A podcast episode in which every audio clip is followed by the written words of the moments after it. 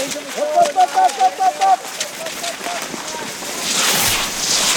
is Jason Albert, and you are listening to Nordic Nation from Faster Skier.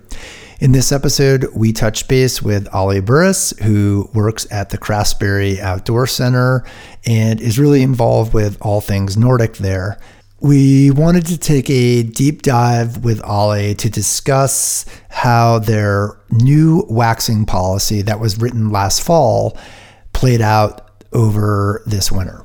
Specifically, and really somewhat controversial at the time, but probably less so now, was the fact that the Craftsbury Outdoor Center dictated that they would not allow fluoros or fluoro wax to be applied within their indoor waxing facility. Additionally, they recommended that waxes with fluoros not be used at all out on their trails. Needless to say, during the Super Tour events at Craftsbury this winter, that policy was kind of pushed aside to accommodate uh, Super Tour waxing policies. In any event, we touched base with Ollie last month to get his thoughts on where Craftsbury stands at the moment. Okay, here's Ollie. I work at the Craftsbury Outdoor Center in a variety of roles. Um, I do some coaching. I'm a wax tech. I'm the race director here for the all of not all of for the majority of the winter events, primarily the higher level Nordic events, and then I handle landowner relations for our Nordic Center. So I'm the most of the time I am the go-between for the the center and the one hundred three private landowners um, who make up you know, the, who are the owners of our trail network. And then I also do mountain bike stuff, but that's, that's irrelevant. And so in that, I mean, waxing comes into what I, you know, waxing intersects my line of work in a lot of different ways. Um, you know, I'm, I'm a technician. I wax for our juniors. I wax for our uh, Green Racing Project athletes.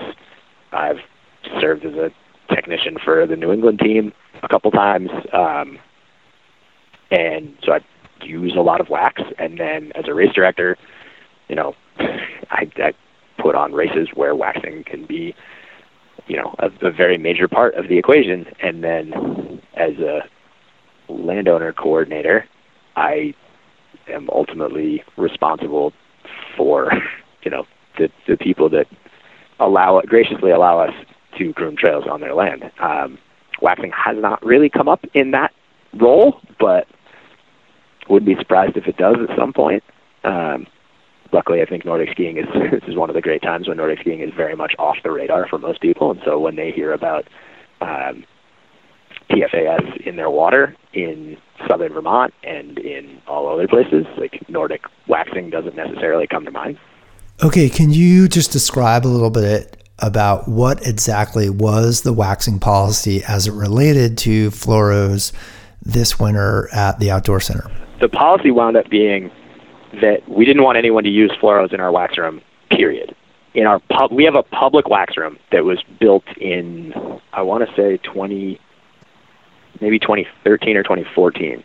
Uh, it's in the basement of our fitness center, which is right next to our ski shop, and it's got, you know, a dozen sort of carrels where you can wax with forms and all that sort of stuff. And it's shared air. Like there's a there's a vent fan, and there's a window and there's a door, but that's it. And then there's actually a, an interior door that opens into uh, where we have our first aid for all of our races, um, in addition to food storage and a bunch of other stuff. So what we decided to do was we said you can't use fluoros in there. Um, the burning part, like the language there, was around the acknowledgement that probably, you know, exposing, I'll preface this right away in that, like, I understand a lot of the the emotional side of this. I understand a lot of the colloquial side of this. I don't think that I'm the most well-versed in the science side of fluoro use. And so, and I've, I've tried to stay out of that. Like, I don't really think that it makes a difference in how I feel about the, the use, the prevalence of this product. I, so, I might say some things that maybe aren't totally scientifically accurate, but I think it's fair to say that, like, burning fluoro, so burning powders, burning blocks, burning liquids, whatever, exposing them to high melt point, changing the the the carrying agent for those fluoros, right, or the, the way that their phase changes and what have you, that's generally assumed to be one of the more dangerous things that you can do, so um, to human health. So we figured, all right, let's just get those right out of the way. Let's not burn stuff. Uh, then what we decided was um, we don't, so we didn't want to have any use of fluoros in our wax room. We also asked that um, people don't use fluoros day to day on when skiing at the outdoor center. Uh, so, you know, just if you're going to come and ski, it was our request of you that you use non-fluorinated paraffins. You're not putting on um, waxes that contain fluorocarbons, and that was sort of a an like we figured that was a fair ask because you don't really need it. Like, we understand that around race events and that sort of stuff, like testing happens, and those are more specific. But if you're just going out for a regular ski, like, you can use an N F wax and it'll be fine. So yeah, so the line the line that we wrote was, the use of glide wax containing fluorocarbons will not be permitted in our public wax room at any time. This includes perfluorinated top coats and paraffins containing fluorocarbons, so colloquially L F and H F products. We also, you know, that and above that, and the, the sentence immediately preceding that one, it said, we see no ski need for skiers to wax with fluorocarbons for day-to-day skiing at the outdoor center. Then we moved into envi or that, that um, location-specific, like, we don't think you need to use them here for day-to-day skiing. We do not want you to use them in the public space. And the idea there was, like, if someone chooses to, to burn fluoros, then they are making a choice that affects everybody around them. So if you've got a bunch of teams in that public wax room, and this happened at Nationals last year, and I just didn't really think it through because it's something that happens at ski races all over the world, that there were a bunch, like, I provided an opportunity for co for teams to rent space, private space for waxing. That's something that a lot of clubs have moved in the direction of with trailers, and then at U S Nationals, a lot of teams rent, you know, um, you know, rent wax trailers and or rent. We have some permanent cabins. We have four cabins that you can rent that are small enough for, you know, one team.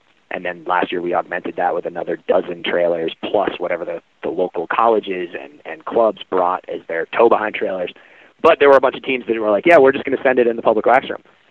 And if one person in that public wax room decided to burn, to, to burn fluoros, then that air was immediately, poof, that, that air was contaminated. And everyone else in that wax room had to decide what they were going to do about it.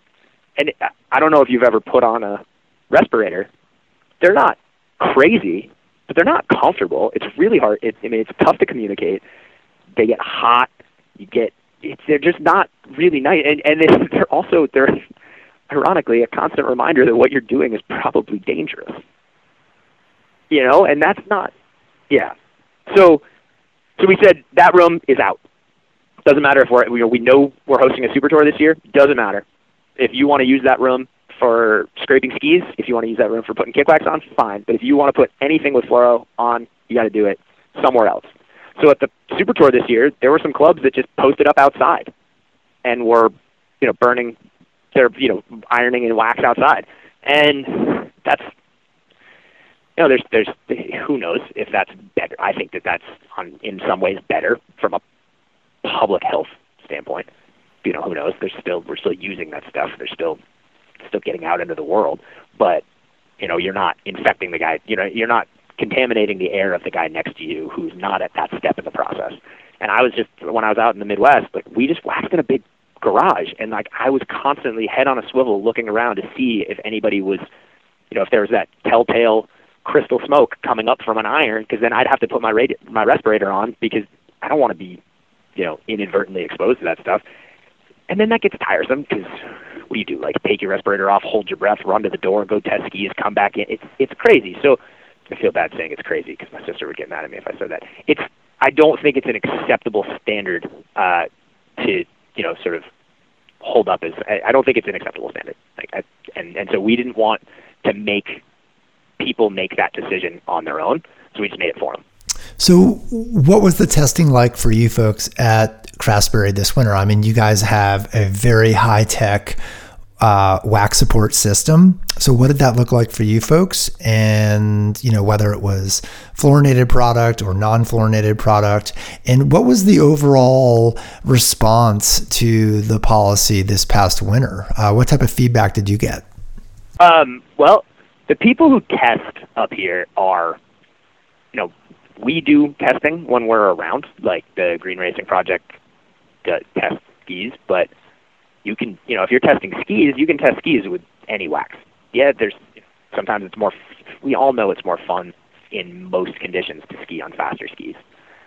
But, you know, Zach Caldwell comes up and tests all the time. He just started testing non-fluorinated products, and so he would he did a bunch of testing when he was up there of non-fluorinated stuff. Um, prior to the Super Tour, we understood that, you know, this is a, a race series in which these products are permitted, and we figured realistically how many teams were actually going to be here more than two or three days out testing. So we just sort of didn't really pay attention to it. In terms of response in general, it was surprisingly positive. I was I was very nervous when we wrote the policy, and the first time we rolled it out, uh, we we uh, we actually ran into an issue where it was posted. We were migrating our website this fall, and so it wound up being post, posted in two places, and I was editing one place but not the other. So that was an internal mistake that we made. So there was two, it looked like the Outdoor Center was saying two different things, some of which were contradictory. And that was a bummer, but once we got that squared away, you know, the people who were reading the website and were emailing me about it or emailing whomever were generally pretty positive. There was one interaction that I had where um, an anonymous email uh, filled out a form on the website and called me, or called us, hypocrites, and went off on a, you know, what aboutism about whether, you know, we are also going to stop cooking meat because uh, contributing to the uh, industrial farming of beef adds uh, cow flatulence has an effect on the ozone layer, and so clearly, you know, whatever. And, and it was it was very very clearly not a good faith argument. I couldn't help myself, and I responded. And there was a little bit of back and forth, but I could tell that the person on the other end of the emails, who never signed the emails or anything like that, um, didn't really have any interest in actually engaging in a legitimate argument.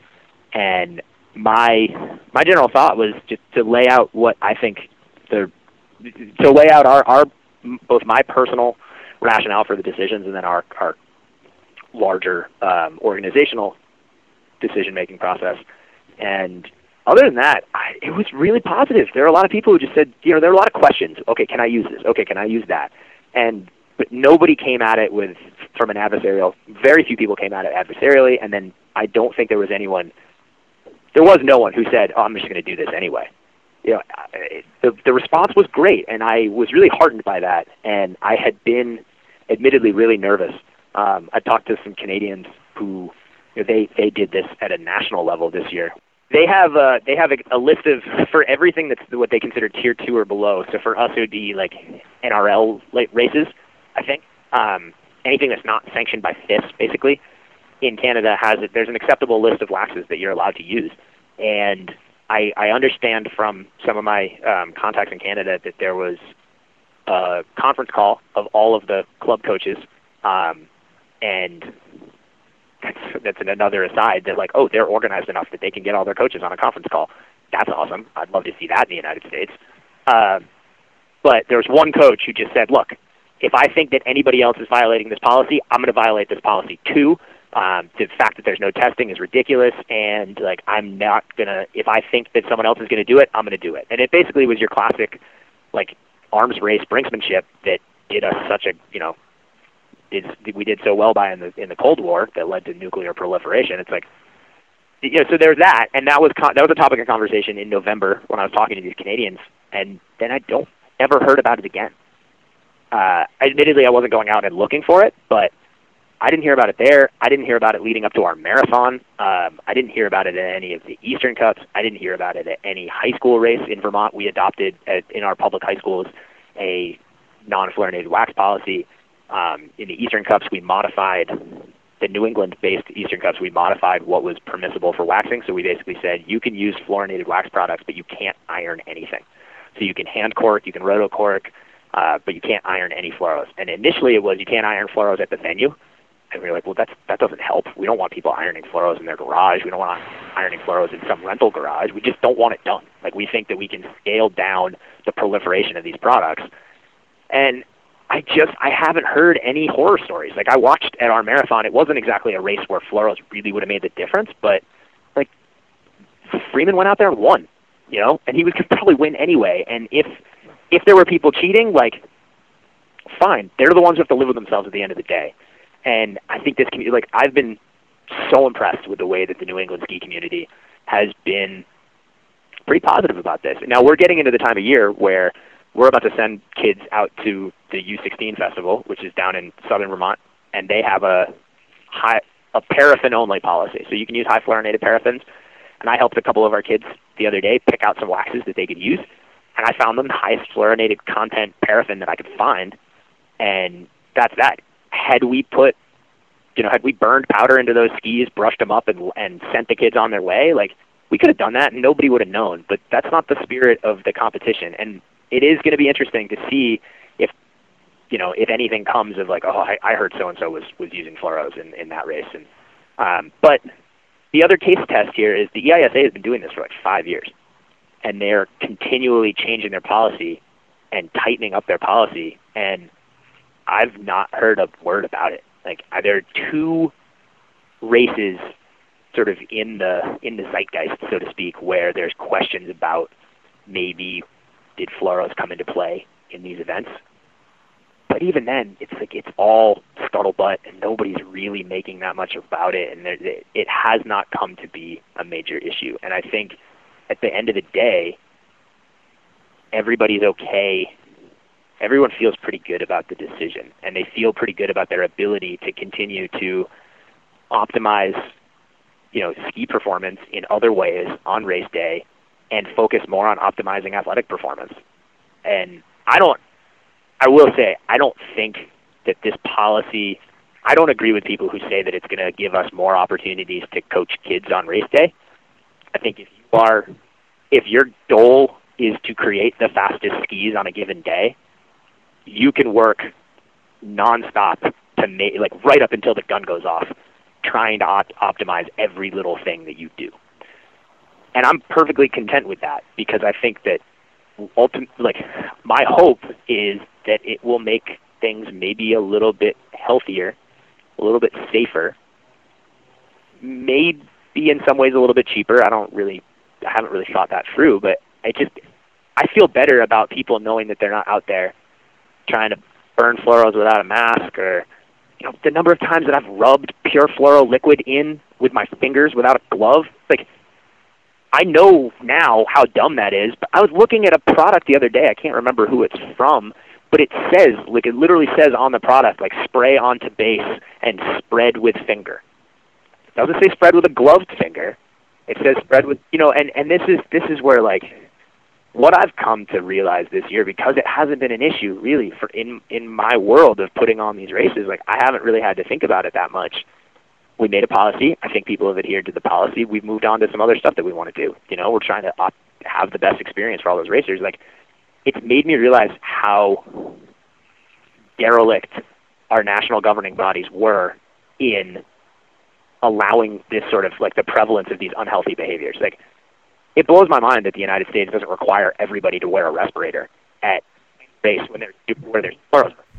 You were also involved with some of the decision making, you know, across New England. So there are NENSA events, there are E S A events, uh, lots of different constituencies and stakeholders in, you know, a, a geographic re- region that has a long history of cross-country skiing, but also uh, lots of different states and entities that are in relatively close proximity to one another. So, you know, I'm kind of curious what your experience was, you know, this fall and this past winter, um, navigating those new policies, deriving those policies, and then seeing them implemented. Uh, Again, I've I've been I've had a really great experience with it. Like we've I've sat down. I've been in three different decision-making processes around this. I, I was involved in making you know crafting our policy here at the Outdoor Center. I was involved in crafting the policy for the Vermont Pub uh, Principals Association, which is our public high school.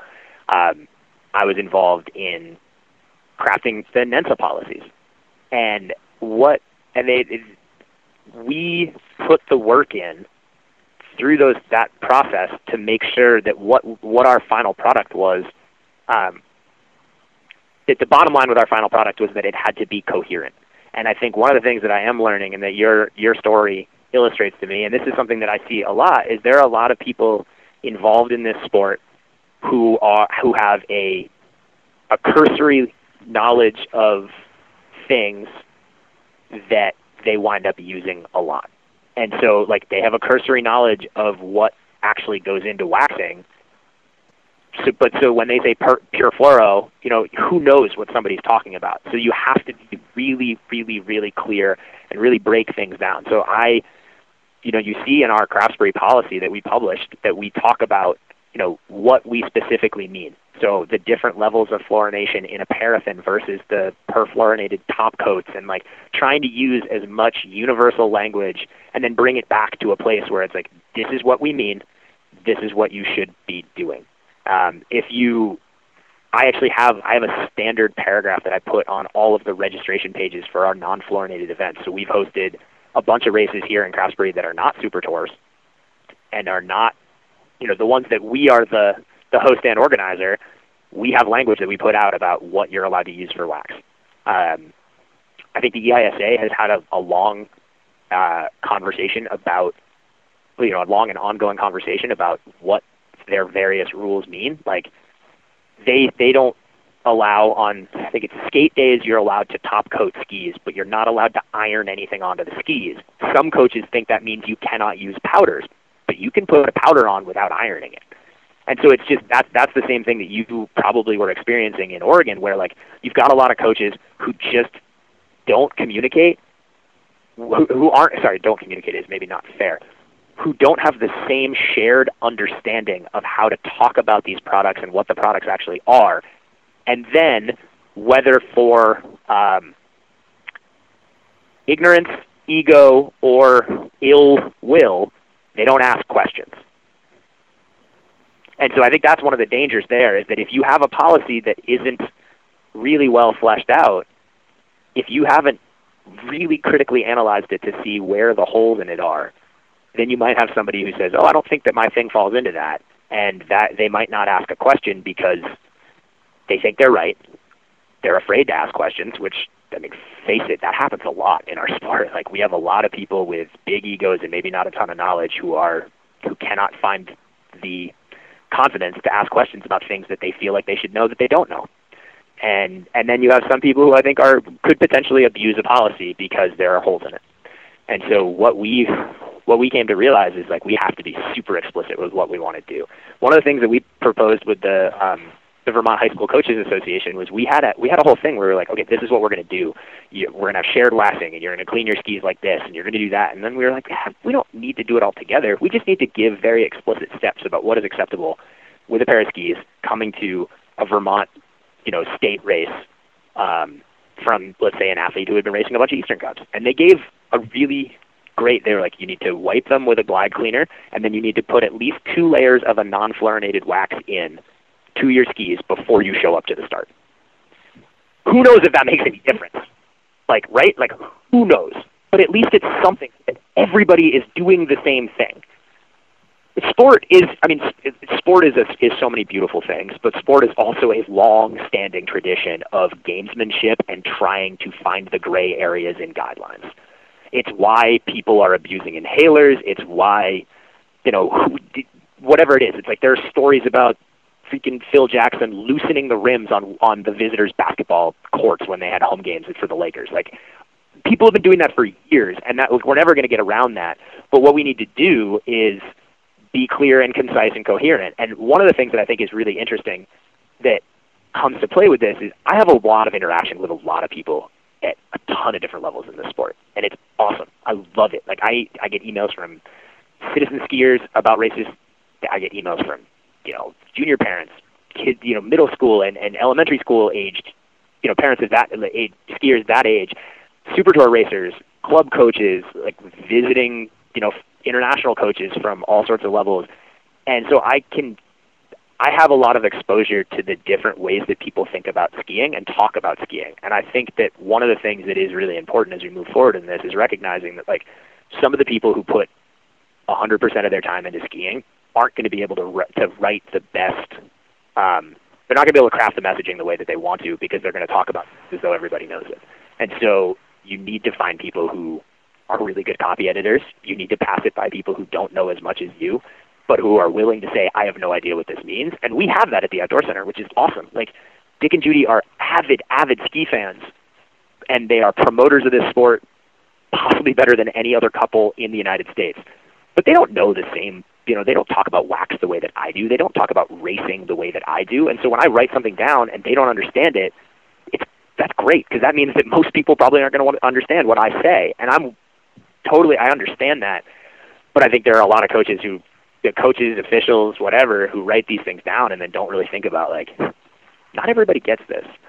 So the messaging is, it comes back to messaging and language and, like, shared definitions of things. And that could be, you know, regionally there are ways that we talk about stuff, but at some point this, it gets back to me to who is the, who's the national guiding force in this sport? It's U S Ski and Snowboard, and they have been silent, conspicuously silent about this issue, to the point where I actually think that they have really, or they've been derelict in their responsibility for both keeping their members safe and guiding the sport in the United States. Like, the fact that there has been no conversation about this, not a peep, is appalling to me as these conversations start to happen at all these different regional levels. And we're, we'll see next year, who knows if this is going to do what they're going to do, but U S Ski and Snowboard needs to step up and start talking and saying, if you're going to do this, this is how this is going to work, because otherwise, like, a race in the Pacific Northwest might get national ranking list points that are completely unequivalent to a race in the, in, in the East, because you've got, you don't have strong centralized leadership. You know, what specifically are you guys doing at Craftsbury? And specifically, we're, you know, talking about, like, say, the elite level. You have lots of elite level cross-country skiers and biathletes that are based out of there.